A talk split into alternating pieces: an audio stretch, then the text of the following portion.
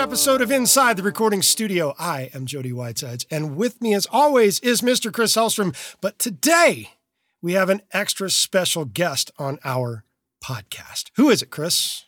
And with us today, we have Ruben Cohen of Lurssen Mastering. So welcome to the show, Ruben. Thank you. Thanks for having me. Glad to be with you guys. Awesome. So we're going to do a little bit of talking about mastering in your career and what you do. So hopefully this will be of a lot of interest to our listeners, and I'm sure it will be. Perhaps we begin by you describing what you do and a little bit about your career and why we're fortunate enough to have you with us here today. Sure. So it's actually becoming more and more rare because so many people wear many hats now more than ever. But we're a mastering house. We're mastering engineers here. I'm a mastering engineer. And it's really all I've ever done professionally the whole time. I'm about 16 years in, so that makes me 35, and I started when I was about 18 or 19 at the Mastering Lab, which was the first independent mastering studio outside of the labels that was ever went out and created a business. Doug Sax in the late 60s created the Mastering Lab and really evolved the foundation of what mastering became, and certainly what it was back then. I can talk a little bit about that. But essentially what mastering is the final process in the recording process. It happens right after mixing. I'll digress. When a traditional rock record, hypothetically, you're recording all your individual elements within the mix, your bass, drums, guitar, vocals, and you're tracking everything, you're recording everything. And in the mixing stage, it happens after that, you're weaving all those elements together to create this beautiful blend.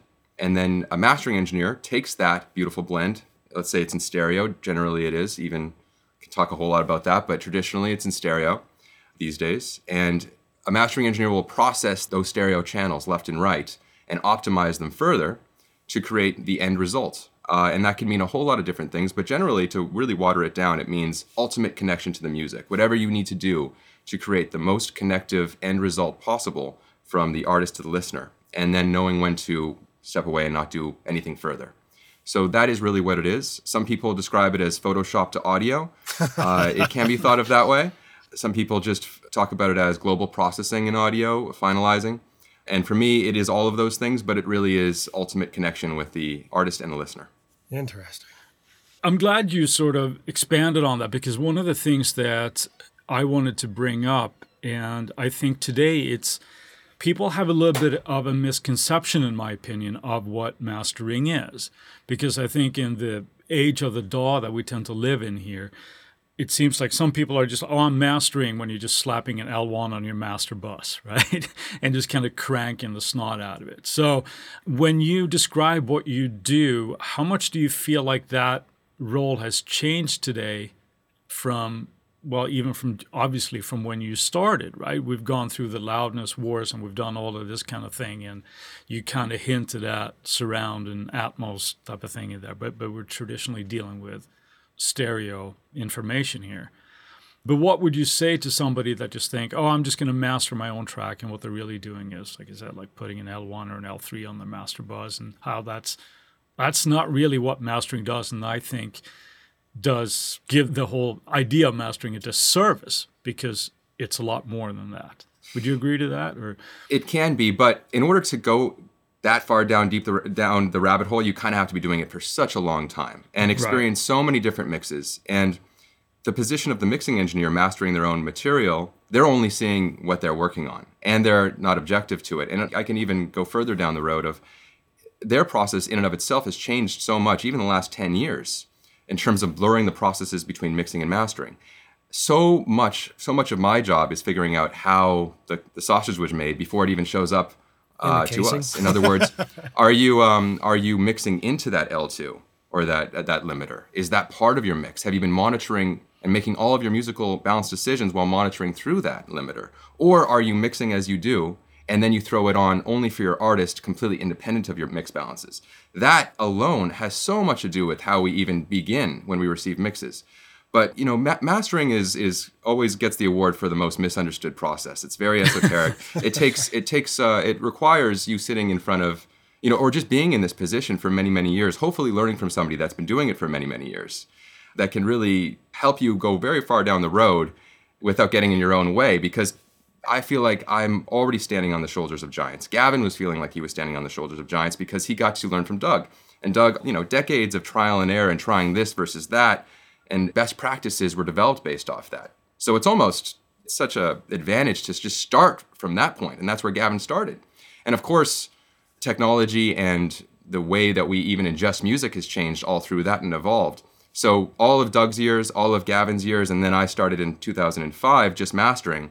I got to stand on those combined shoulders, allows me to really, really just focus on from here forward. So you started, you went to MI, and both Chris and I also attended MI at very different times and for I'm assuming different reasons. I went for guitar. Chris went for guitar and keyboards. Yeah. You went, what did you go to MI for? Did you go for recording or did you do something else? Funny enough, I was also guitar. I started out in GIT and then transferred from GIT over to RIT, which was the recording program. And I figured at the time that I could actually have the best of both worlds. This was when I was, 18, because I could do all the open counseling, guitar clinic workshops outside of the curriculum. You kind of show up, it's volunteer-based. And then I could have my core curriculum in the recording major. Mm-hmm. So I found that was the best path for me. That gave me the foundation, just the fundamentals, the basic concepts and the ideas. But really, my schooling felt like it started at the Mastering Lab when I started my internship in 2005. And then about a year after that, we started Lurssen Mastering in 2006. And you started with Gavin. Yeah, yes. What was that road for you? Because I know of very few people, and they might say more about me than it does about anything else, but very few people that sort of had the intention of going into mastering. What was that decision process for you? Was it something that you sort of fell into, or was it something that you had a goal to sort of focus primarily on mastering? It started as something that I fell into, and then it turned into something that I had more of a goal, or at least was seduced by it along the way. Because I think it's one of those things where, especially in that time, this is at the same time where the Pro Tools MBox was just beginning to enter the home. So much was changing. Mastering tools, they were just beginning to, digital mastering tools for people working inside the box were just starting to be developed.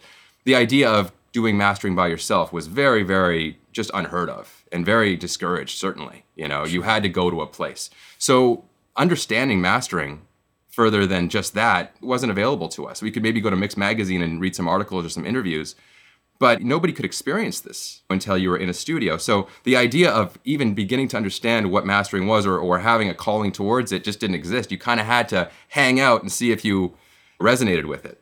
And that's what it was for me. I just knew that I wanted to be in the studio. I was fascinated by it. I made it my business to be the first person there and last person to leave every day, not because I was trying to prove myself to anybody or anything like that, but just I just wanted to be there. I just wanted to eat it all up. And through that, I became more and more fascinated with it and found myself in it over the years. But it's not a thing that just happens overnight. This is a years and years and years long seduction. That's a good way to put it. Yeah. Good seduction.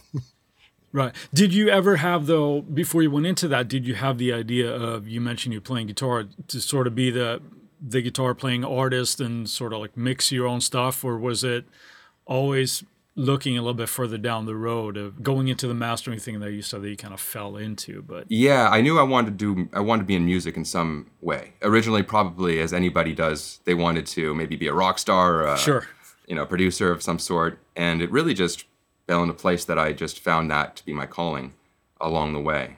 It wasn't really planned. I just ended up gravitating towards it through the work. Very cool. Yeah.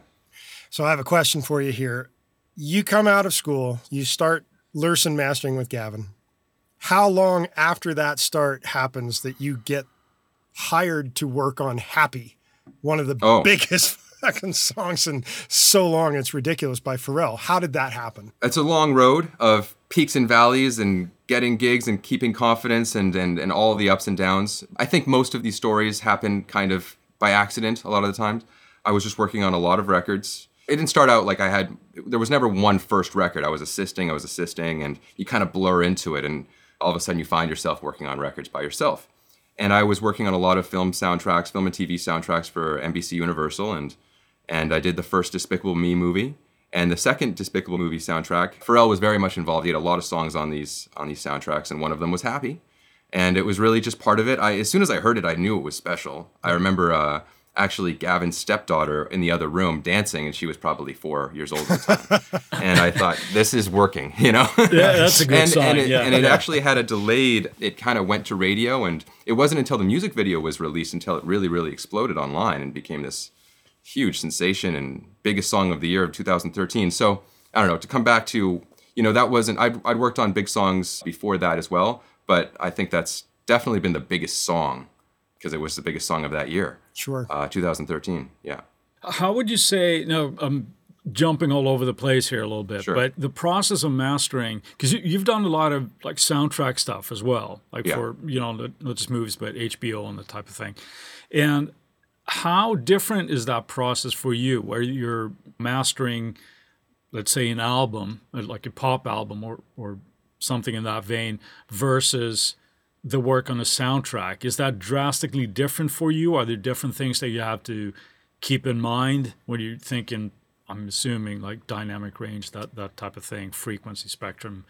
Or do you find that it's relatively similar?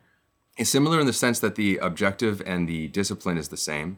The thought process is the same. The way we approach the music is consistent, but the music is not. The music is whatever it ends up being, and it's its own signature thumbprint every day.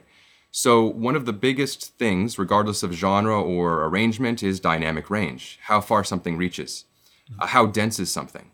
And also a musical sixth sense develops, you know, that is beyond words. It's kind of an internal understanding, and your intuition is developed through this, because you hear every type of mix or any way a mix can come together. Sometimes it's more virtual, sometimes it's very aggressive, sometimes very dense. Pop arrangement, EDM, very aggressively compressed in the elements themselves. Also sometimes compressed on the bus. That could be on one side of the spectrum in terms of ultra dense hyped thing. And then you can have a very naturally open recorded orchestral arrangement, real orchestra, with you're hearing the room, you're hearing the way all of the elements are coming together within the hall itself, or the, you know, where it's being recorded, must be approached much differently, yet the intent is the same. You're creating ultimate connection. So how far to push something, how far to dynamically process something, or how far to not dynamically process something has everything to do with our process. And then with that, EQing as part of that. So EQ has a shape. To kind of go a little further, maybe a 12-song album, doesn't matter the genre, shows up on our desk one day. We don't even know. It can be pop, but that can mean a super hyped thing, or it can be more of a relaxed open thing. You know, it all exists. You put it on, you listen to the mixes, you get a sense of what it is, and the music does all the talking. It does most of the communicating. You want to be able to catch that musical wave and see it through to the end. A good mastering engineer will immediately have that sense of where something can exist in its finished form. And then they'll start putting things up on the board. We work analog, so either they're putting something up on their computer screen or they're working analog, which we still do and like to, and I can talk about that too. But as you start massaging things into place, I'd say within the first, at least for us, maybe 90% of getting there happens rather quickly. And the last 10% is where most of the time takes fine tuning, really, really narrowing in on where you want everything to sit balance wise. And the mix tells you how far or what to do. And then along the way, as you start putting things on the board, that informs your decisions even further. You know, you kind of test things, you push things a little too far, you feel the resistance, you pull it back, you feel it expand, you fine tune, like kind of, you know, when you're making that fine point with the magnifying glass, you're kind of tilting it all directions until it creates this little pinpoint. That's kind of a way to think about it in a way in terms of balancing. I'm sure it's the same way with mixing. The reason being is that everything that you do when you're working globally affects everything else. Sure. Yeah. It's not like you can just independently affect one thing and nothing else has changed. Even if you do something like a little bit of multiband, hypothetically, a little sliver of something, that affects everything else. So sure. It's having not like this global sense, DS a vocal in the middle of a stereo mix and have it not affect everything else. Yeah, so you have to think a little bit more, I suppose, multifaceted, if you will, like, and develop the sensibility to play chess instead of checkers. Doing 5 moves to create an end result that actually feels less processed than maybe one move would do in a different sense. In other words, what it really comes down to is creating this end result that just feels ultimately connected. So a lot of times people think that mastering is this corrective process. In other words, we have this mindset of putting up a mix and thinking, okay, what's wrong with this? And if I can figure out, if I can yes, it depends on just who the fix all the things. Yeah, or if I can just fix all the wrongness of it, then it'll be right enough to then not do anything else. which is very limiting, actually. That's often the understanding of mastering, is it's a corrective process only, versus let's hear this mix. Now in our mind's eye, let's project where this could live in its most optimum place, and let's take it there. And that could mean actually going well outside of where it currently is, and so you can arrive at that place, or it can mean a fraction of nothing, and it's more just feel. And a good mastering engineer will be able to determine how much or how little to inject themselves, and what is net positive versus not so much, you know? Because you can end up getting happy and realize that you've actually been off the mark, and come back the next day and completely beat yourself and really take it to a much better place. And that's as much as part of the process as anything else, developing that internal sense of where something is really, really feeling like it really hits all the marks. That's so much of that is just mindset that you're describing there, though, because a lot of people do think that mastering is that, oh, mastering's where they're going to set that level. They're going to lop all the tops off and make it loud, and it's just going to correct all the problems that the mix already had. It's a very different mindset, and it's a good mindset. I like that. There's ways around it. In other words, if there's something wrong with your, not wrong, if there's something out of balance, not quite gelling with your mix, maybe it's got too much bottom end. I mean, I'm going to be very, very simple here. Maybe this is the bottom end. Maybe it was mixed in a place where the environment where the mixing engineer thought that they had, their room was telling them to add more bottom than they really should be. And it sounds balanced in their room. We put it up here. Everything is balanced, but it's also globally not balanced. In other words, if I do one big stroke, I'm essentially correcting for their room versus their mix. Right. Now, the first thing, so what I'm hearing is off is actually I'm hearing their room, not their musical decisions. Now, the obvious thing to do there would be to start cutting away bottom, right? But a good mastering engineer will size up all of everything that's going on in the arrangement, the relationship of the elements within the arrangement, and it could be that they actually do the opposite. They end up opening up the top. But maybe based off what's happening in the arrangement when they open up the top, it exposes the vocal in a way that's not so flattering. So maybe you got to do maybe a little bit of high frequency limiting on that vocal. And now as you're opening up the top, that's pushing back against you, and that's influencing you in real time to shape the bottom a little differently according to what's coming out of the speakers. And this is mastering. You know, kind of talking conceptually, but you're dealing with all of these things, all of these processes that are interrelating, all as one, to create this process that actually hopefully feels very non-processed and very musical and natural, if that's what you're trying to bring. Other times, we'll throw a mix through some saturator and really get dirty and gritty because that was the intent. But even that feels natural and musical when we do that based off what was presented to us. So I can just go ramble on about all these different scenarios, but at the end of the day, we're always trying to bring that, in other words, we're bringing that connectivity, whatever that means for whatever's brought to us. So when you say you're running through something like a saturator, that almost instantaneously, I think a lot of people are going to listen to say, oh, that just means run some sort of distortion or saturation plug on my DAW. But you mentioned analog. So how are you doing that analog-wise? Well, there's so many ways you can do it. You know, you can have a little bit of tube saturation, and that could be just a little bit of, I don't know, I think of it as like peach fuzz, you know, it's just a little bit of that, you know, we know it as tube saturation. Or you can go really heavy-handed and go through, I like to use this Overstayer MAS harmonic enhancer, which really creates a lot of character. And really, it's a kind of a way, at least the way I use it, is to get a whole lot of hype without compressing. Because it's a way of compressing without anything moving. It's like a densifier, and it's an expander. It's kind of like expands outward as it pushes back at the same time. And so I'll use that for various scenarios. A lot of times, and I could talk a whole lot about this, I use it when somebody mixes into heavy bus processing, but they're not actually happy with their heavy bus processing because it feels very processed. Yet they found their balances because they mixed into it, so they're kind of married to that. And if they take it off or lessen it or back it off to any degree, their mix kind of spreads out and falls apart.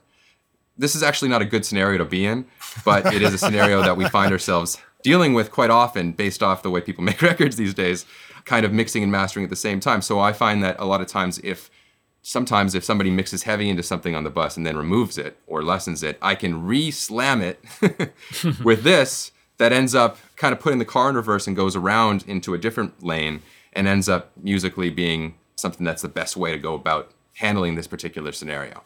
Just for the record, this is actually in many ways not the best way. That is already introducing a little bit of compromise, even though we might end up with something really great.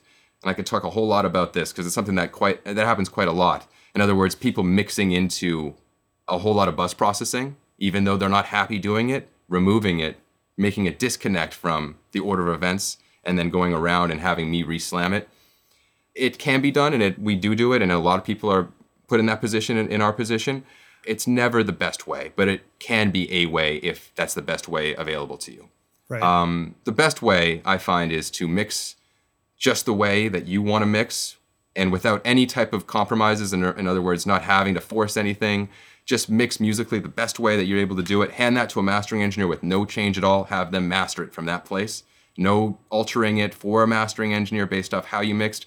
A straight shot, mix, master, that always is the best way. Let's bring up the example of Metallica. When they had that, apparently the mixes were slammed already to the hilt where there was no room left to do the mastering job, so to speak. Is that still a recommendation, or would you say, hey, no, maybe you guys ought to back this off before you give it to us? The whole idea, and I work a lot on that band, so I'm familiar with that, but I won't talk about that particular scenario. But I'll talk about this scenario in general when somebody pushes something too far. Sure. It usually has to do with somebody, okay, well, when you push something too far on a bus, the bus can be a crutch. It can give you that instant gratification because it's just squeezing everything for you, meaning you don't have to squeeze everything up until that point as much because it's doing it all for you, and it's usually a way to get pretty far with less amount of time. That's what I find. I also find that when people do that, they feel like they can remove that and have me go around and do it better than they did it. I always find that when you do that, that introduces a level of compromise because of what I just said. So there is some shortcomings around that. That being said, there's a lot of people that mix heavy into bus processing and they really know what they're doing, and it's very, very musical, and they've got that down. And they're kind of mixing and kind of mastering and mixing at the same time to some degree, and at least conceptually, because they're leaning so heavy onto that bus. The best case scenario is to use that for mastering, I've found, and not alter that and maybe back off the limiter, because that is musically baked in dynamically. The relationships of the elements within the mix is all as the mixer heard it. And if you remove a limiter at that point, you're skewing those relationships. Sure. And then you're kind of re-putting them back together with some extra character and some extra whatever we bring as all together. It's, like I said, it can work, but it's always not as good as the straight shot situation. And people are at a disadvantage because this is what happened. I saw this maybe 10 years ago. Mixing engineers would mix the way they mixed, and they wouldn't be worried about level, but they were worried about keeping their artist happy to keep the gig. And so they'd mix it, and then they'd throw on a limiter just for their artist, right? Just to get it up to level to kind of simulate what mastering was going to do. But it wasn't their mix. Sometimes the artist would actually never hear their actual mix. They'd hear their mix with a little bit of limiting on top of that. And so when it came time for the date of mastering, all they had to do was remove the limiter. They were back to their mix. We take their mix just as they mixed it, master it from that point, beat their reference, because it's pretty easy to beat because we're specialists in this process. And what they had was just a level limiter. So we can introduce all this musicality and everything that people know us to bring. And that worked. So that spread around the industry, and everybody said, oh, when it comes to mastering, remove your limiter. Why would you want that limiter there? They're going to be able to relimit it in a better way. Now, here's where it got confusing. If you're mixing into the limiter and you remove it, it's not the same situation at all. And not enough people talk about this. Because all of your musical decisions were based, in the mixing stage, were based off what that limiter was doing. And you're relating musically while monitoring through that limiter. So if you remove it, you're actually taking a departure.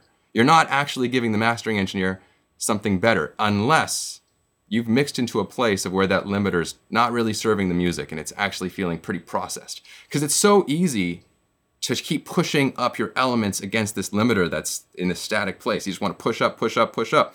And you can look on the screen and say, oh, well, that limiter's only doing a dB of work.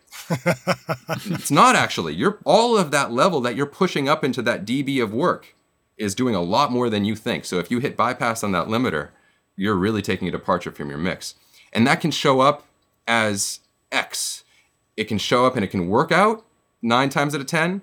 And then that one time, based off how that individual mixed into that limiter or something more than a limiter, can totally take a departure and not work. And this is something that's very much not understood. Only mastering engineers really understand this because we're in this chair every day. So we see it, we see everybody. And that's just something that I've noticed. So what I try to preach out there, and I have these conversations quite a bit about mixing into bus processing, is as you're mixing into bus processing, know that you're getting more and more married to that.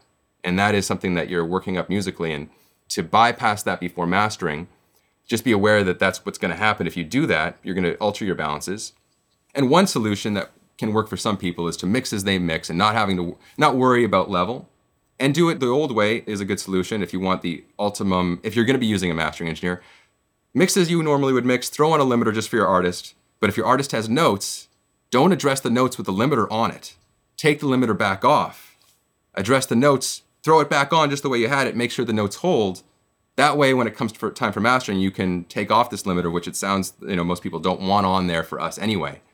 And we're really working from something that they did without any departure. And this is kind of complicated stuff. It's funny, I talk to a lot of people, and I have to talk about it maybe 3 or 4 times before they really get it. Because it makes good sense, though. Yeah. Because it is, I mean, it's a little bit of almost like, I can compare it to, it might sound like a dumb comparison, but when you're, talk about demoitis, you get so married to a certain sound of the song where it's just like you've just thrown shit up and just to have the song down, right? And then when you start actually mixing it, it's like, oh, it sounds odd. Now, you're describing to me what I think is very much the same way. You get used to a certain sound because you got a limiter on your master bus. And then when you actually remove that, and like you said, everything that's been pushed up against it now sits differently in the mix. So we have to be careful, and I think knowing why you're doing something as well is of vital importance, right? It's one thing to just want to make something loud, and it's all loud and crunchy, but it's not necessarily a true representation of what your mix really sounds like. And then I think you get yourself into trouble that way. So. It is your mix. That becomes your mix. And it's not even so much about getting used to something and then having to get used to something else while you've been kind of in this demoitis place. All of your decisions along the way have painted to this canvas. In other words, if you didn't have that on there to begin with, or you had something different, you would have made different decisions to paint to that canvas. So it's all about how it influences the music balancer, the mixer, in real time along the way, as it happens step by step. And if you are painting on that canvas and then you switch the angle or the canvas itself, you're musically taking that departure. So anyway, It's very, very interesting. So yeah. It is very interesting, and we'll jump right back on this after a word from our sponsors. And we're back. We're going to continue talking with Ruben here. I want to bring up something that we kind of glossed over. I don't know where in your timeline you won the Grammy for Destinto. And did I say that correctly? Destinto, yeah. Destinto, okay. I think so. Oh, well, that was 2010, I think? Okay. So it was like 11 years ago now. Yeah. Wow. And how did that feel to win a Grammy? Oh, it was pretty surreal. I was really young. I think I was 23. It was actually, I'm glad it happened early on because it's a fun show, but then it kind of just goes back to your daily work after. It's right. You know, it's good for your parents' bragging rights, you know. Right. And it's good for business, you know, it gives some extra confidence. It shows that. But it's funny because we work on so many great records that don't see the light of day, right, that are completely eligible for all of the praise and accolades. It's good for business. It's all of those things. But for me personally, it's just about working on music every day. It's working with people, being in the ability to create something really great and continually surprise yourself. It's all of those things that really drive me forward. So okay, so here's another odd question. I looked up some of the credits that you have, and then on a particular website that's supposed to be the be-all, end-all of music credits on recordings, it has listed you, and I'm wondering if there's another Ruben Cohen who is a mastering engineer, because apparently there was a mastering engineer that mastered the Jellyfish stuff.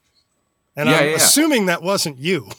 No, it was. Oh, it was you. Sometimes with reissue work, they will date the original date of when it was originally released. Ah.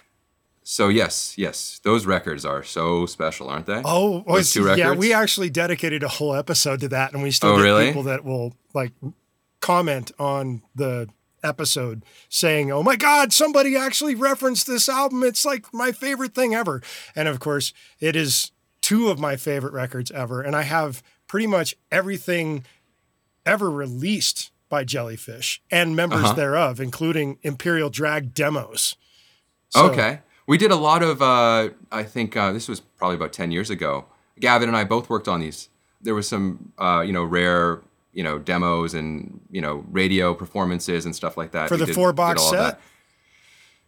I'm trying to remember now. I don't know how it was released now. It was a while back. But I know we remastered both those albums at 192. Oh, wow. Yep. And there was a lot of live stuff that went along with that, too, around those years. I'm not sure how it was released, but yeah, it's amazing. I think we just added another hour to the podcast here because Jody's going to pick your brain out. I got to pick your brain on this because I do know that Roger and Andy recorded some of that stuff digitally speaking. So usually they say whatever your original sample rate is, if you go higher than that, it's really not helping you. But you just said you went and did that at 192. And I'm assuming at the time they recorded those in the 90s, you're probably talking 44.1 16 bit. Could be. I think we got 192 digital files to work from. How those were derived, I don't know. Okay. But it definitely didn't sound all digital. It sounded very analog. So it could be a mixture of the two, you know? Yes, there's no reason to upsample.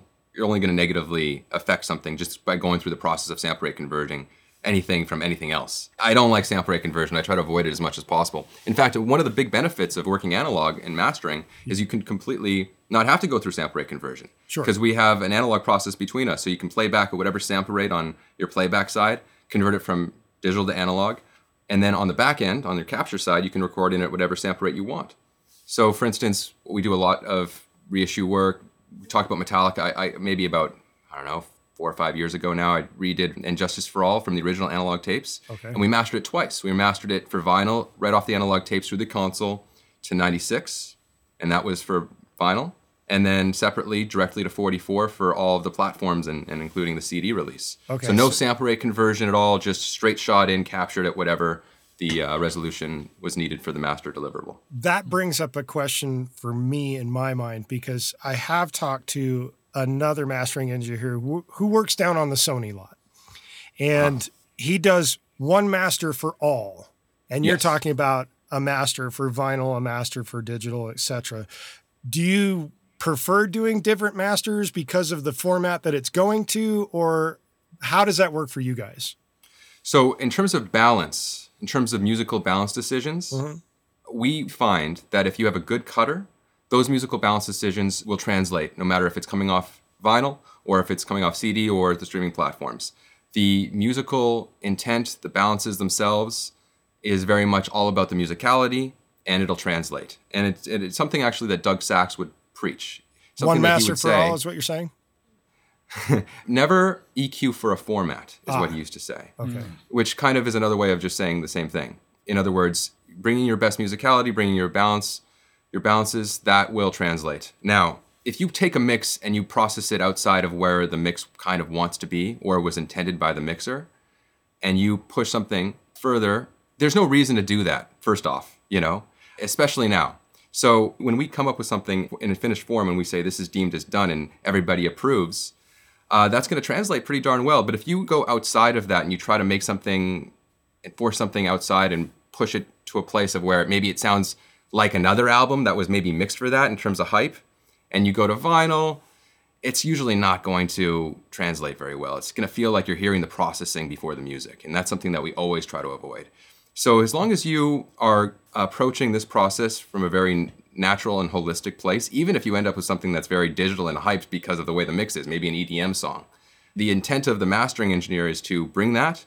Usually it's going to translate without any issue. And in fact, the work kind of speaks for itself because, I mean, how many records have we done at this point? It's tens of thousands or something like that. And we approach every single one of them with that intention, and they all sound great out there. We've never had one issue like that. So you can EQ one in terms of your balances and it'll translate. Now, some projects, it's very common and very accepted to master to high res, 9624 hypothetically, and have all of your individual releases be derived from that big file. That is generally how things work. That is very much accepted around the industry. And if you're working digitally, that's really all you can do. Because you're mastering digitally, maybe your mix is at 96, you're mastering digitally, and you go through sample rate conversion on the back end to 44, whatever is needed for all of the various releases. One benefit that can be realized, if you have to master something twice when you're dealing with analog, is to capture it twice and go through all the editing twice. And all of the special edits that you have to make two identical masters from two different things, one high res, one lower res. And not all projects call for that because it's double the mastering, in terms of their budgets and timeline. But it's something that can be done if you're working analog, and sometimes some projects allow for that. So your analog board must have some sort of automation to it, is that correct? To be able to do that or no? No, there's no automation on the board. All the automation that we do is by hand. So we'll be riding knobs musically from section to section. But what we would do is literally just set the capture interface to whatever sample rate and bit depth we want to capture at. It's just a separate setup. So you don't have to automate that. You just set it that way. So you run more than one interface at the same time to capture those different? No, it would be two separate sittings. In other words, what generally the way that would work is we'd send out the 96K on one day. Maybe there'd be some back and forth. You know, maybe there's a mix update. Maybe there's a mastering note. Maybe there's whatever it could be. We get a final approved 96K version. We have all our notes documented. And then on a separate day, we just recall everything and print it at 44. So it wouldn't be a two-computer recording. We actually have set up for that in the past. This is not so common that we do two captures for one project. Right. But it is possible. We have the ability to do that too. Okay. Yeah. We're getting into the weeds here with a lot of super interesting stuff here. And sure. I just wanted to really make a point here about what it does to have a quality person do your mastering, as opposed to a lot of these, without naming any names, services that are online now where you just, upload your track and we're mastered for $5. Right. Next time you're thinking about mastering your song, keep that in mind. Okay? So it does make a difference. I don't want to shit on anybody here, but there obviously is a huge difference when you have a person sitting in front of the board and making all these human decisions to kind of make the best out of the music where it can be, right? Yeah, so. And it's not to say that AI mastering is certainly a solution for a lot of situations. If somebody doesn't have the time or budget to get something up to essentially where something kind of needs to live, something like that could be very useful. What we do is very much a human process. It's the same way a musician plays an instrument. You know, there's something beyond even the musician in terms of understanding. It has to do with intuition that's beyond words, or really it's just more of an internal understanding and what you can bring. It's very, very complicated and complex and very much a musical process. So that's what we bring in this. Right. I don't know that a machine can ever do what a human could do in that way, but it's only getting better. And we are very much interested in that world too. And we've developed software. It's not AI software, but it's mastering software that's very much developed off our go-to ways about processing audio. It's a plugin called the LMC by IK Multimedia. And it was kind of the idea behind that tool was to kind of inform the user. And there is some AI in there in a sense, because as you work with it, it works with you to make sure that you don't roll a gutter ball. You know, it kind of keeps you on the straight and narrow. And it allows you to create something that's pretty darn great fairly easily, because it's kind of like Instagram to audio. You know, you try to color correct it. And, you know, it's very intuitive. You know, I could teach my grandmother how to do that with very little, technical knowledge, and she could probably get it looking pretty good. That's what this tool does too. So I still feel that to really get something great, you do need a human being to be steering the ship a little bit. But that's kind of a... That tool is something that kind of does a little bit of both, because there's a lot of what we bring underneath the hood. So as soon as you push up into it, you're kind of getting what we would bring to some degree just by default. Yeah. You don't even have to understand it. It happens. So I have one more question here, Jody. I'd like to go ahead. Well, I'm still thinking about it. Obviously, you generally work with a certain level of clientele, shall we say. So I'm assuming you're used to getting a certain standard of mixes that when you come in. But what would you say that is the most common issue, shall we say, when you get mixes from perhaps not the top level guys that you have to master? What are the common issues that you find that yourself might have to correct for, or perhaps even go back to the mix engineer and go, hey, you know what, you'd be better off to adjust this before we try to get to mastering? Sure. Well, by the way, we work on big projects with a lot of marketing and awareness around them, but we work on a lot of projects that are independently done that don't have the marketing or awareness around them. And we're not alone. Most mastering houses, more music is being made now than ever before. Yeah. And most of the music doesn't have the marketing behind it, yet there's so much of it. So That is the state of the mastering business, certainly, and it's been that way for a long time. It's not just big projects done by people that have a lot of experience. We work with everybody, anybody on the side. A lot of people assume that we don't work on projects that are maybe people starting out and things like that, but we're open to work with anybody. One thing that I do see that is kind of a common thing that I have to navigate with people is kind of what I was talking a little about before. People leaning on the bus too much, even though they feel like they should remove that for us.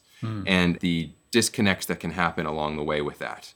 I think we've already talked a lot about that, but that's certainly something. Okay. And then, of course, another thing is when somebody mixes into a bus and then changes that bus halfway through, and now they've skewed everything, and now they're kind of... It's almost like when you bend a spoon and you try to bend it back, it's weakened. Right. Or you know, I mean, it's exactly like it's become more. It's not back to where it was. It's kind of you know, you're seeing the issue around not just. I mean, it's kind of a strange analogy, but that's kind of one way to think about it. You know, or shaking an Etch a Sketch is another way. You know, you're losing what you're doing because you're changing it along the way. So, I've kind of found that in my own process, and I see it as a consistency being on this end of where people kind of shoot themselves a little bit in the foot. I find that if I process something before the console and I maybe EQ something with a plug-in to a mix, and then I master that, I'm never in as good of a place as if I do all of that as one thing. In other words, I'm working with the mix maybe a little digitally, and sometimes I do this, and then I'm working with it on the console. If I do all of it at once, in other words, throw it on the console, get kind of there, then go over to digital, kind of fine-tune it there, not separate these things as two independent processes, but do it all together, I'll always come up with something that feels just better and more natural because it's this global one move. Many moves as one move, not parting it out into slivers of that. There's so much that's sacred and very, very to the music's advantage to have a mixing stage and then a mastering stage and have those two things be very defined. Where have we thought of that before? It's something that's tried and it just works and it's great. Here's where it doesn't work so much, which is a little bit confusing. And I've had this has been proven to me over and over again. Somebody mixes it, they get happy with their mix, then they throw it through another process, and that brings them a little further towards mastering. And they get this instant gratification. Maybe it's a tape emulation plugin. And they say, wow, this sounds great, I really love this. And then I master that, not even knowing that something before this tape plugin exists, because maybe the communication, maybe they forgot. This happens quite often. And then maybe I'll master that whole record that way, thinking that that's what the mix is. And then I'll get the original mixes. This has happened without that process, the way it was mixed to begin with. That's generally always going to beat it. Even though the person got this instant gratification by adding this little this sliver of processing in between the mixing and mastering, thinking that they're helping themselves. I would actually, and this is very conceptually based, I'll probably be able to do that in a better way because maybe their mixes were a little dark and they threw it through something and it brightened them up a little bit. It would be better if I did all the brightening on this end as one big process. So what I'm really leading to is it's such a benefit to have a defined mixing stage and a defined mastering stage and not all of these little creative things in between. Usually that doesn't help anything except for take a departure in some way. Or it gets you that, it's like a 2 steps forward, 1 step back kind of situation versus just 3 steps forward. Well, that makes good sense. That makes really good sense. And we've actually discussed that multiple times where very definitive stages in the recording process where you have your tracking phase. Try not to mix during your tracking phase. And then you have your mix phase.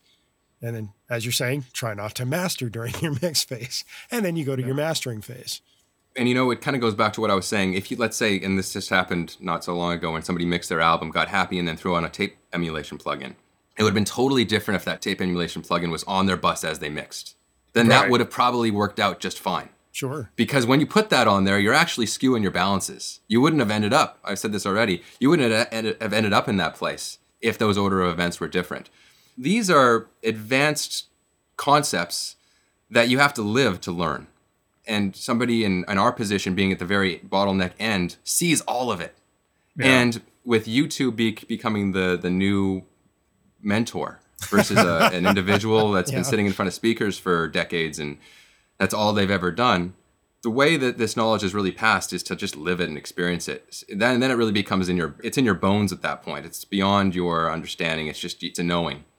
And a lot of times I'll say these types of things to people and they'll say, okay, yeah, I wonder, because they haven't lived it. They haven't experienced it. They kind of think, well, maybe that I have to try this to see if it works. And they end up usually finding that out, you know, but anyway, but that's the same. But I mean, I'm a dad. Right. So I have a teenage daughter, and it's one of those things that you, as a parent, you can tell your children usually don't do this, right? It's going to end up badly, but it doesn't make sense until they actually have to go through that process and learn for themselves why it's a bad thing. Right. And the same thing goes for here again, your two bus processing, right?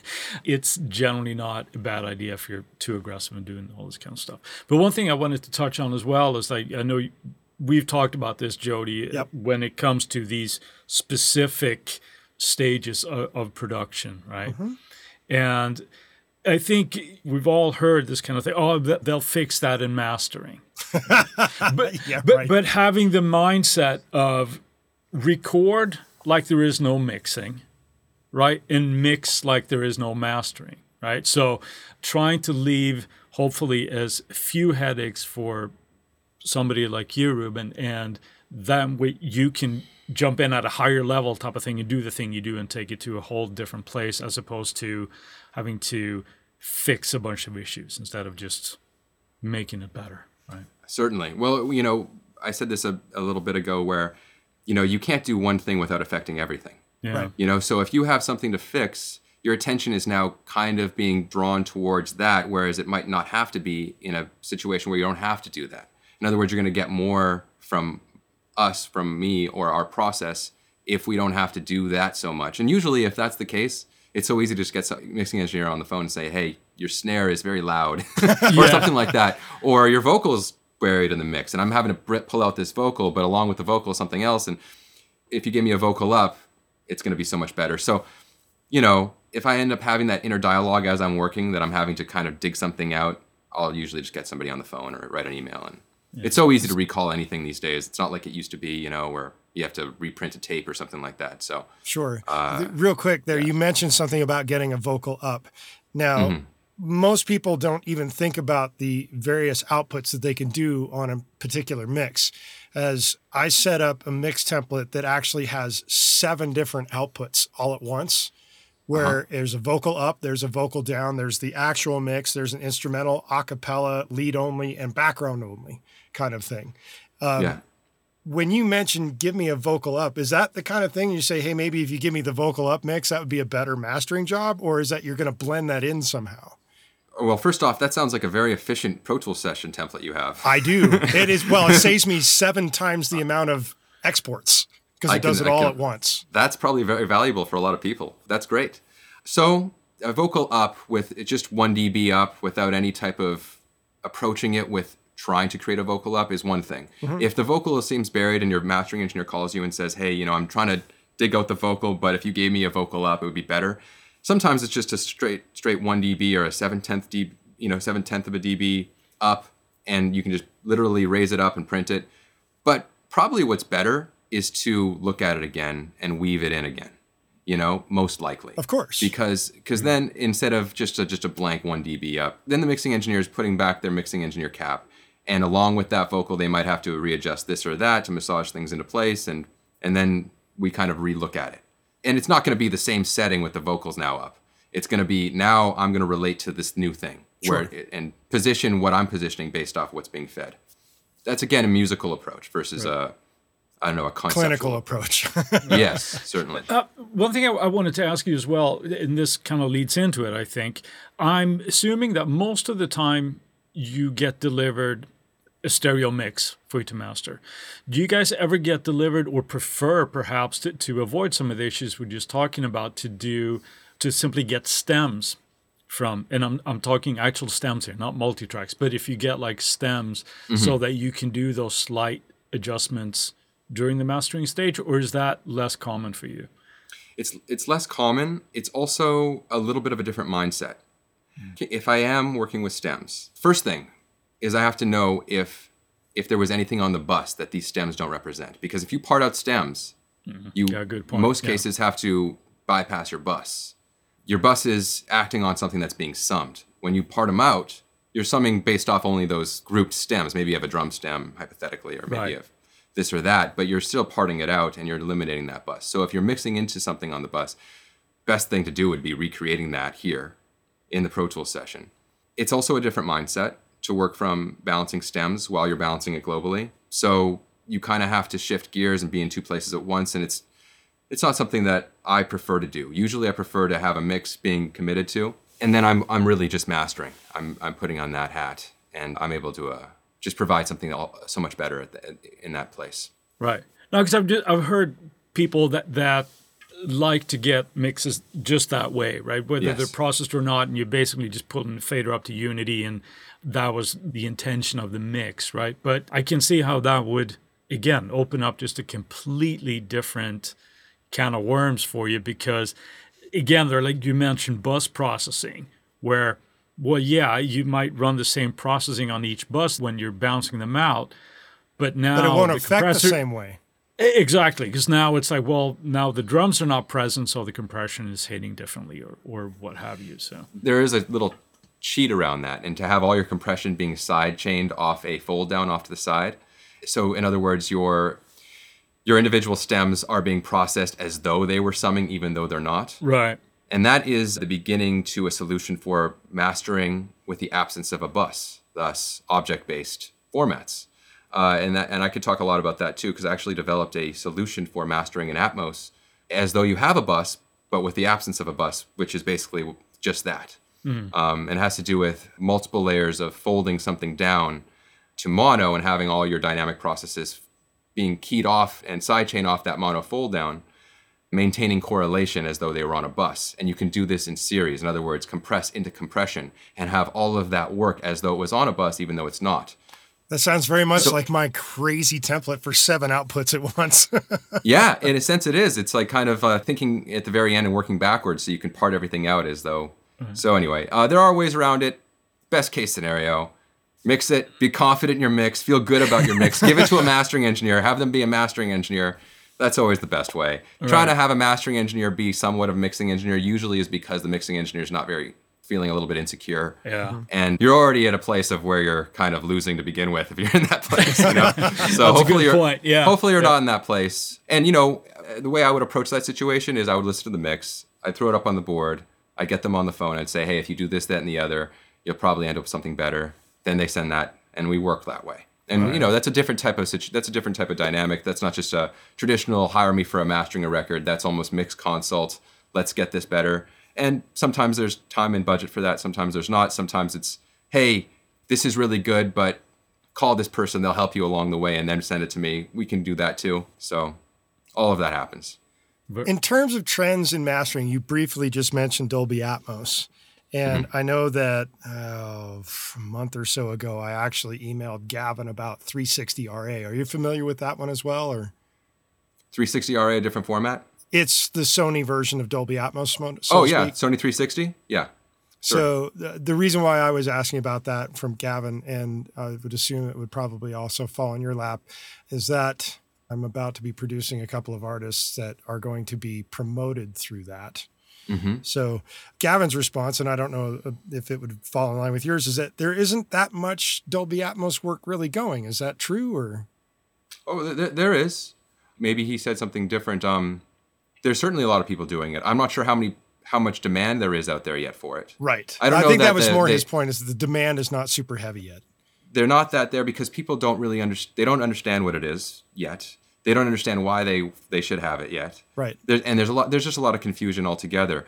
There's also a lot of repurposed records to kind of lead the charge that were never produced for Atmos. They were produced for stereo. They were the ideas behind them were constructed for stereo, and then they're being reimagined. Another thing, another non-straight line. Exactly. Musically. We've actually talked about this on the podcast. This is music. Yeah. You know, it's a musical idea. You throw it up on a canvas, and everything in line has to do with everything in line. And of course, it's arrangement dependent. You could probably, maybe like a Radiohead type of arrangement, where you have all these different elements that are unworldly, and what is that even, And you can have all of that live and swirl around you musically, and maybe that would be a little more conducive than, a 3-piece rock band where you have very limited elements, and traditionally we have an expectation to have that be spread out on stage in front of you. All of that goes into this. But I found that if somebody approaches an Atmos mix and they're painting on that canvas and they're being creative in that state and they're producing for the format itself, it yields a completely different end result because you're imagining it from the beginning with that in mind, and it all just follows suit. So those productions are very special. And I think that this is just budding technology and it's only going to get better. So, well, and that being said, do you think listening to something that's originally designed for stereo, trying to be reimagined for Dolby, compared to something that was made now strictly for Dolby and folds down into stereo, which sounds better in the Dolby world to you, or the 360 concept to you? I think, like kind of what I was saying, you know, if your intention to paint on this canvas, if you will, is that way from the beginning, it's probably by concepts going to end up in a better place because it's a straight shot there. Sure. It doesn't mean that it can't work the other way, but it's very much, I find, arrangement dependent, you know, and the intent of the music. Some arrangements are more conducive to the format than others. You know, we're doing a lot of stuff for, you know, Netflix and stuff that maybe even mixed in a channel-based immersive format, 714.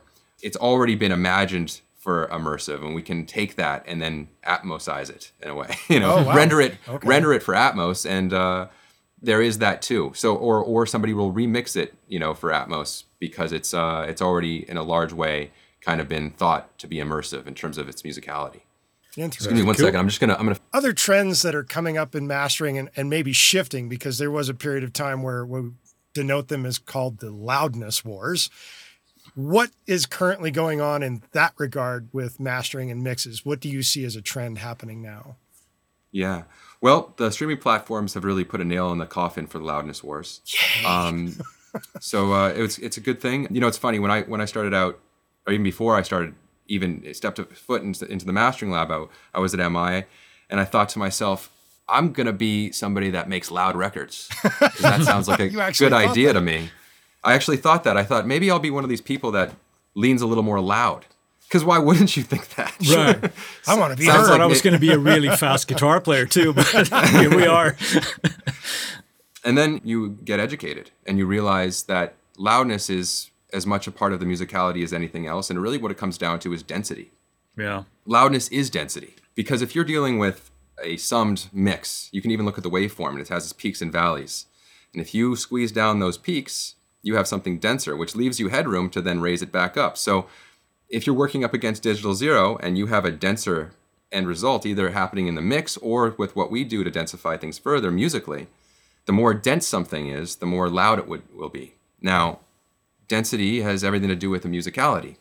And to over-densify something in our stage that it hasn't been mixed for, you're going to start hearing the processing before the music.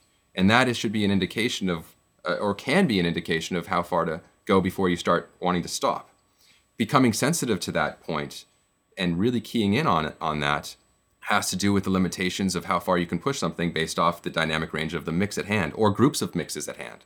Sometimes you have to find a common denominator, and a good mastering engineer will be able to deliver that in a way that has no compromises most of the time. And I could talk a little bit about that too, because sometimes you're dealing with a very dense pop arrangement that has to live on the same release as a very open, wide dynamics orchestral score. This is very common. Disney movies have this all the time. Real orchestra done by the best of the best. And you have a top 40 artist, and it'll have to live on the same canvas. What do you do in that scenario? So a good mastering engineer will be able to deliver something that has no compromises on either. So yes, the loudness wars really had to do with, and this probably peaked, I don't know, around 2008 or 9 or something like that, where everybody was really trying to out loud each other. Not everybody, but right, a lot of people were. We were never doing that. We always put music first, and we developed that reputation and trust.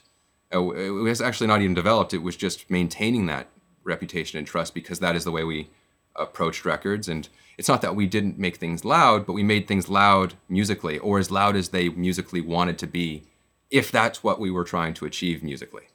Doesn't mean that we should make everything as loud and push it to maximum, because loudness has a sound based off the density. Of course, you can lean a little bit more that way, and you might need to compress musically a little bit more that way if that's what you're trying to go for, or if that's where you're feeling that it's pulling you, or that's the intent.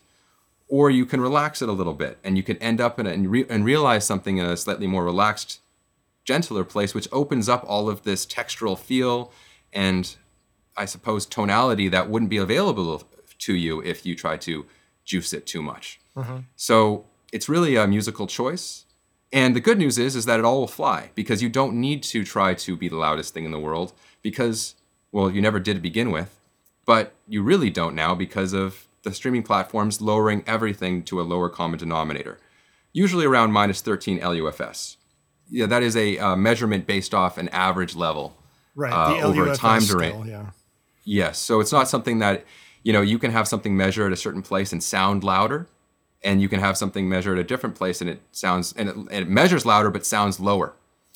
It really has to do with the arrangement and the density and how much bottom end there is, you know, and what the information is doing to trick that meter. So there is measured level and then there's perceived level. It's all of that together. So you can have something that is at hitting at LUFS minus 8 and it lives just fine next to something that is living at minus LUFS 11 and then also minus LUFS 7. And they can all sound perception-wise at the proper level, but they're all measuring at that place. So that exists as well. So that's why this is very much a human process. Right. So a question about the streaming services here, because I think it is technically known that Spotify lives at minus 14 and Apple lives at minus 16. How do you deal with that in a particular master? Because they're set for their automatic adjustments. They're going to move to that level on their software. So how do you work that?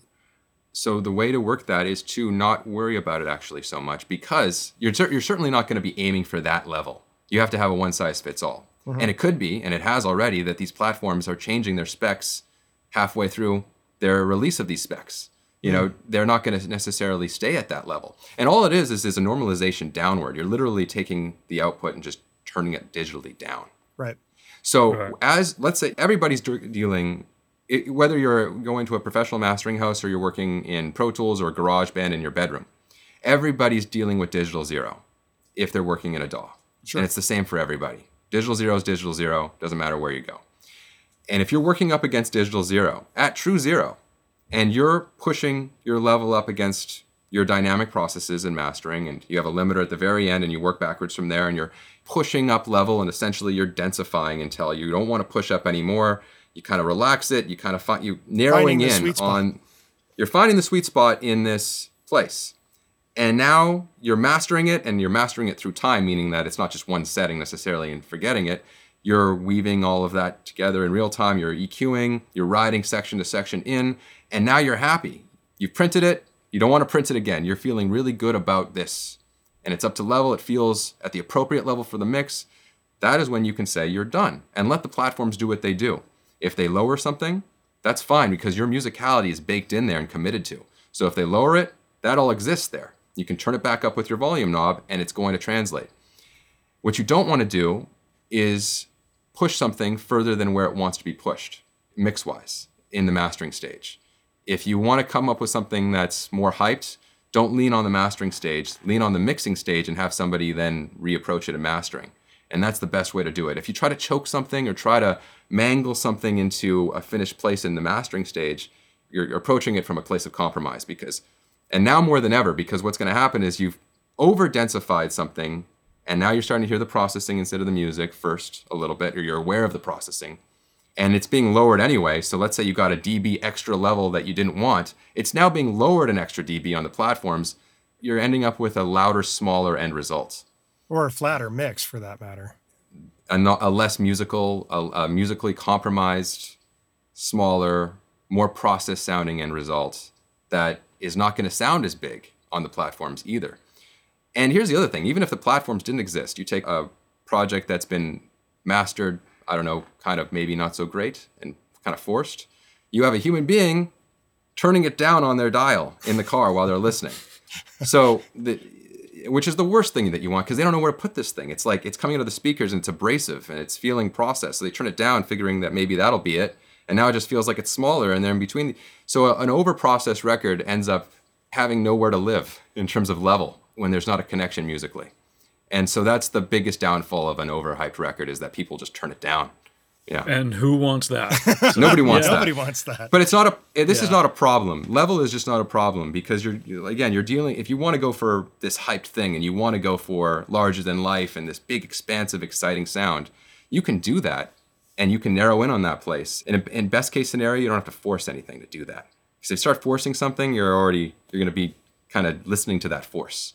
If it just falls into place and it's mixed for that, those are the mixes that are always going to light up the room and fill the whole space. Sure. And that's what you want anyway. I think that's something too that deserves to be mentioned again, but I think, we're talking about the whole stages of everything, right? If you want to have a track that has that impact, that doesn't start and end with a mastering. It the whole process, right? So you have to take into consideration arrangements and mixing and all that kind of stuff, and only then will you be able to, I think, arrive at a result where you get that, right? Certainly. I mean, even so something so simple as your really punchy elements being mono, just something like that. If you have, especially if working on hip hop or EDM or any of these more aggressive type, virtual type of arrangements, if you have your 808s and your kicks and your snares mono, you have double the signal coming out of both speakers at the same time.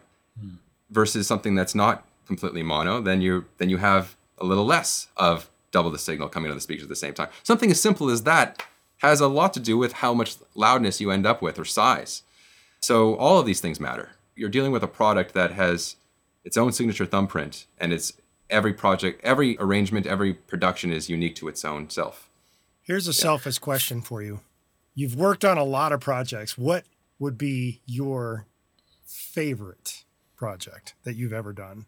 I don't have a favorite, though. There's a lot of ones that stick out.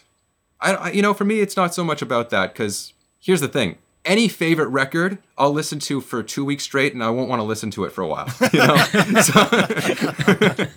And then a year goes by, and I'll be listening to it again. Do you ever listen to something like that in that regard, and put it away for a long time, go back, listen to it, and go, damn, I did a pretty good job with that.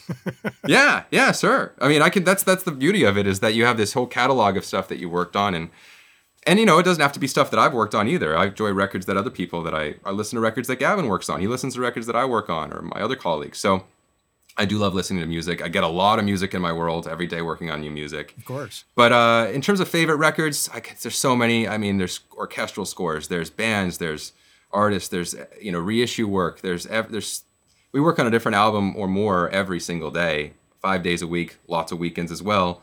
16 years in, I mean, there's so much music.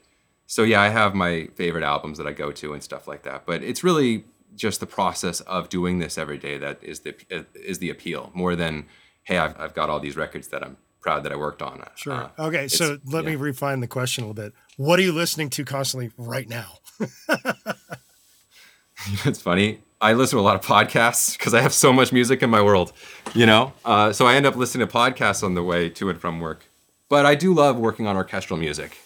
I think I don't know, maybe in the last 5 or 6 years, I listen to a lot of film scores. I've always loved film scores. I've always loved orchestra. But I listen to, I work on R&B records and hip hop records and metal records and jazz records. So that's one thing that this work has. I love every single genre of music. I find that I am attracted to anything that's musically beautiful. Doesn't matter the genre, I'll be drawn to it. So I work on everything, and that's something that this job has opened me to. Right on. That's cool. Yeah. Very, very cool. So what do you think, Jody? Should we try to let him go here and end up with those three questions that we like to ask, or is there anything else that you would like to do before we move into that? Well, let's ask the three questions, and then let's see if we can get him in for a Friday find. Okay, let's do that. So these are three questions that I mentioned, Ruben, that we ask everybody. And the first one is, what's your favorite piece of gear that you can't live without? I guess it's the speakers. It's probably these speakers because they tell you everything, Yep. And without that, these are ATC 150s, and they're the only speaker I've ever really used. I've been using them the whole time, and I'm very fussy when it comes to balancing speakers in a room. In other words, if we moved or something like that, I'd be very fussy for quite a long time until I feel really good. We moved about 6 or something years ago, and it takes a little bit of time to acclimatize. We had another studio, thankfully, at the time to transition through that. Wait, so you're not in the location that I came and sat with you when I had a particular mix mastered by you? That might have been in Hollywood. Was that in Hollywood? Yeah. North Hollywood. That was in Hollywood? I'm thinking, was it off of Magnolia? No. Okay, so you were here. So yeah, this is in Burbank. We've been here about 7 years now. And we're about 6 years. Oh, so we were in Hollywood before that. So that was the location in Burbank, right? Yes. So we've been here that long. And then before that, we were in Hollywood about 10 years. Okay. But yeah, the room, the speakers, your porthole to balance. I do have another nerdy question about the speakers and the setup. You say you're usually, if you move a situation, which hopefully isn't all that often, you get very fussy. And is part of that fussiness like the phasing issues that might happen, and how do you correct for that? There's no perfect room and there's no perfect environment, and it's also somewhat subjective. We like to darken these speakers. Gavin and I very much are not into a very bright tweeter. We like to, and it's just based pretty much just probably just being used to what we were used to, or what Gavin was used to back at the Mastering Lab, and then tuning the room in Hollywood based off being more familiar with that. And then I've kind of fallen into that over, just been acclimatized to that. So in terms of phase issues, orientation of where you place the speakers in the room, where you're sitting in the room, what is... if you have a null point in the room, where that's, every room has a null point. So dealing with that using absorption panels, diffusion panels, all the things that you do, bass traps, to work with your room and how you integrate all of that. I find it to be a human process and a technical process. I think the best way to go about it is doing sweeps, measuring your room, having those sweeps back up what you're hearing, and using your ears to fine tune until you feel like you don't want to change it. And then the process of acclimatizing to that, which usually takes a few weeks at the minimum. Sure. Listening to a whole lot, putting your hands on the board, watching how you relate, seeing what your hands do intuitively and seeing if that makes sense. All of that, if it all balances out. In other words, are you EQing for the music or are you EQing for the room? Mm-hmm. Making sure that your room is telling you the truth. Usually that takes a little, a few weeks or so. And then we say, okay, now we're ready to work and we can start working on material. Right. We always want to have a plan in place. In other words, if we do move, we have one room that doesn't move. We do all our professional work that way until we feel confident that we can use the new room for real work. Yeah, so there's that. We have to have that. Here's our second question for you. What is the biggest lesson you've learned so far to date? To not think too much, not get into your head, not second guess yourself. Put yourself in a place of where you can be open to the music and trust yourself to show up every day. And if you're not feeling it, maybe take a break and then show up in an hour. In other words, just try to live and be connected to the music and lead from that place. So much of this working on music is intimidating to a lot of people. It comes with a whole lot of insecurity that then comes with overcompensating for that, and people coming in feeling like their shit don't stink, even though they know it kind of does. There's a whole lot of that, and put that all aside. We're working on music. It's such an amazing thing that we're able to work on music. Take your, this is what I'm bringing to the table, out of the equation. Being fortunate enough to be able to have this stuff come through you so you can show up every day and bring that to the table and then move on to the next one. That's what it's all about. I don't know. I think maybe the biggest thing that I've learned is to EQ myself as I'm EQing the music. In other words, allowing myself to not get in my own head and just always remember to try to connect with the music. If I'm in that place, it's very hard to miss, actually. It's kind of like you can't miss. It's like, when you're playing guitar and the mics are being set up and you're playing it for a few times and you're feeling it, you can't miss. But now when you're on take 40 and you're all inside your head and you're trying to nail it, you're never going to nail it. You nailed it on take one while the mics were being set up. So that is as much a part of this process, is developing that intuition and exercising that like a muscle and being confident in that so you can show up in that place every day versus using your brain and having to rely on that. Of course, when you're learning this, you have to use your brain until you can, like learning an instrument. You learn all the scales, you learn the music theory, you lodge that and you put it in your back pocket, you pull it out when you need it, but you're going to do your best work if you're just going off your musical intuition. And that's what this is. Just like mixing or mastering, if you lead from that place. Anyway, that's what I found. And I find that translates to anything artistic at all. If you're in this second guessing artist phase, you're probably not in your true form. If you're in your direct connective in the flow state phase, it's very hard to miss. and to try to get that every day is the task at hand. Yes. Yeah. All right. So the last question here, and you've almost kind of maybe answered it already, but what's the piece of advice that you universally give when somebody asks you for advice? Well, that's a really broad question. It is a very broad Let's make question. It musically like, speaking into the mastering world. Music. Yeah, let's say for your world, when it comes to music, or let's say that somebody wants to be the next Ruben Cohen, right? What would you advise that person to do? To be a mastering engineer or to yeah. Let's just go with mastering. Yeah. Well, it's a tricky thing because best case scenario, you can learn from somebody that really has done it for a long, long time. If you can find that, and that's a very rare, unique, privileged position to be in. It's so rare. If you can find that, that's your best bet. Then, like I was saying, you're standing on those shoulders and you're really learning from somebody that really knows. But if that's not available to you, it doesn't mean that you can't teach yourself and learn along the way. I mean, most of what you're going to learn in this is staying up really late at night and proving things to yourself that only you're going to ever really understand through doing it. I was talking to somebody that was young the other day, and they said, don't I need to go to school and I learn from this? And, and yes, that would be all great. But most of what you end up learning is just by doing it and doing it by yourself. And you're going to learn things at midnight, and that's going to forever impact your career moving forward.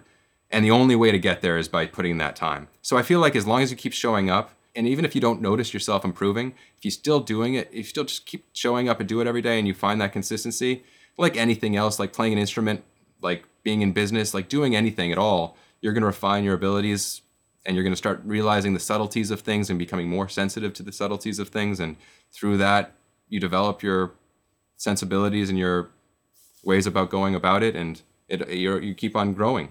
There's many aspects to this job. It's not just a musical job. It's a job of being in service. It's a job of making sure that you stay on budget and deadline and keeping confidence and trust with your clients. All of that comes into this. We've spent a lot of time talking about the musical and technical aspect of this, but being of service so that you can perpetuate this ever-going freight train that a lot of people are on board. It's not, we have a small team here. A lot of people depend on Gavin and I to EQ the music. We have managers, we have production editors. We're all in this on this train together, and all our clients that depend on us as well. Mixing engineers, producers, artists that have worked with us for a long, long, long time. They expect something of us. We have to, it's all unspoken. They just know that if they make the call, we're going to be ready to deliver. And they know that they don't have to communicate anything to us. They just know we're there for them. That has everything to do with being in business just as much as being able to make something sound good. So that goes with this too, is understanding all of that. That's all part of it too. Fantastic. Absolutely. Well, I think on that note, we are going to thank you for your time here. It's been wonderful to talk to you, wonderful to meet you. Lots of wisdom there. So thank you for giving us this time. I really appreciate it. Likewise. Thank you both. This was great. I really enjoyed it. Yeah. Well, if you want to stick around, it's time for our Friday Finds. Chris, are you ready to do this because of the fact you got a hammer going above your head? What the hell? Yeah, there's some construction going on here. I don't know what the heck it is, but please disregard the man behind the curtain. All right? No, so maybe we should say to Ruben first what our Friday Finds is. It's basically something that we've discovered through the week that's added some kind of value into whatever we do. And for me, it is an artist this week, actually musical, an album, where this artist, Venus Theory, goes by, has an album called Motions and Echoes.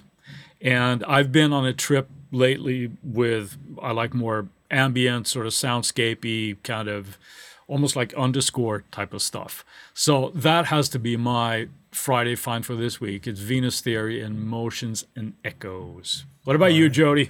My Friday Find this week actually comes from the Waves Corporation.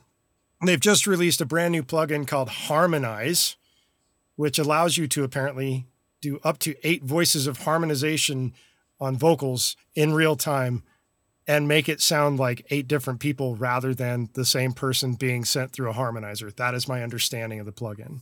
They're doing an introductory offer. Of course, they say that it's eventually going to be like $149, but my guess is that it will end up on their $29 list at some point in the future, as they usually tend to do. That would be my Friday find of this week. How about you, Ruben? Do you got something new? Okay. You know, I mentioned this analog piece, this Overstayer MAS harmonic enhancer. Yes.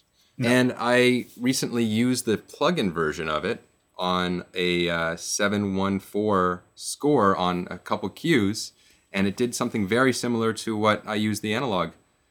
So it's that Overstayer MAS, and I think if you just type in that in Google and find the plugin. Can you spell out Overstayer? Because that sounds like a complicated word. Yeah, it's like over, S-T-A-Y-E-R, like over and stayer. Oh, Overstayer. Gotcha. I thought you were saying Ober.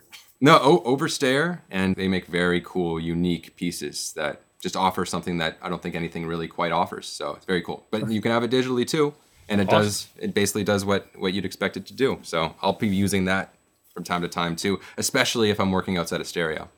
Rock on. Very cool. While we've got your attention, we ask that you go to InsideTheRecordingStudio.com and sign up for our mailing list. You'll get weekly reminders about the Tuesday tips when they come out, and we'll make sure you don't miss any future episodes of the podcast.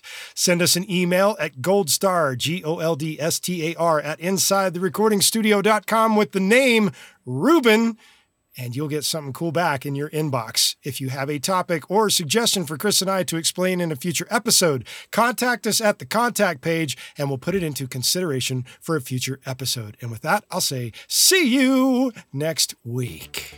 Thank you, Ruben. Thanks for listening, everybody. Have a good one, Jody. Thank you, Chris and Jody. Take care.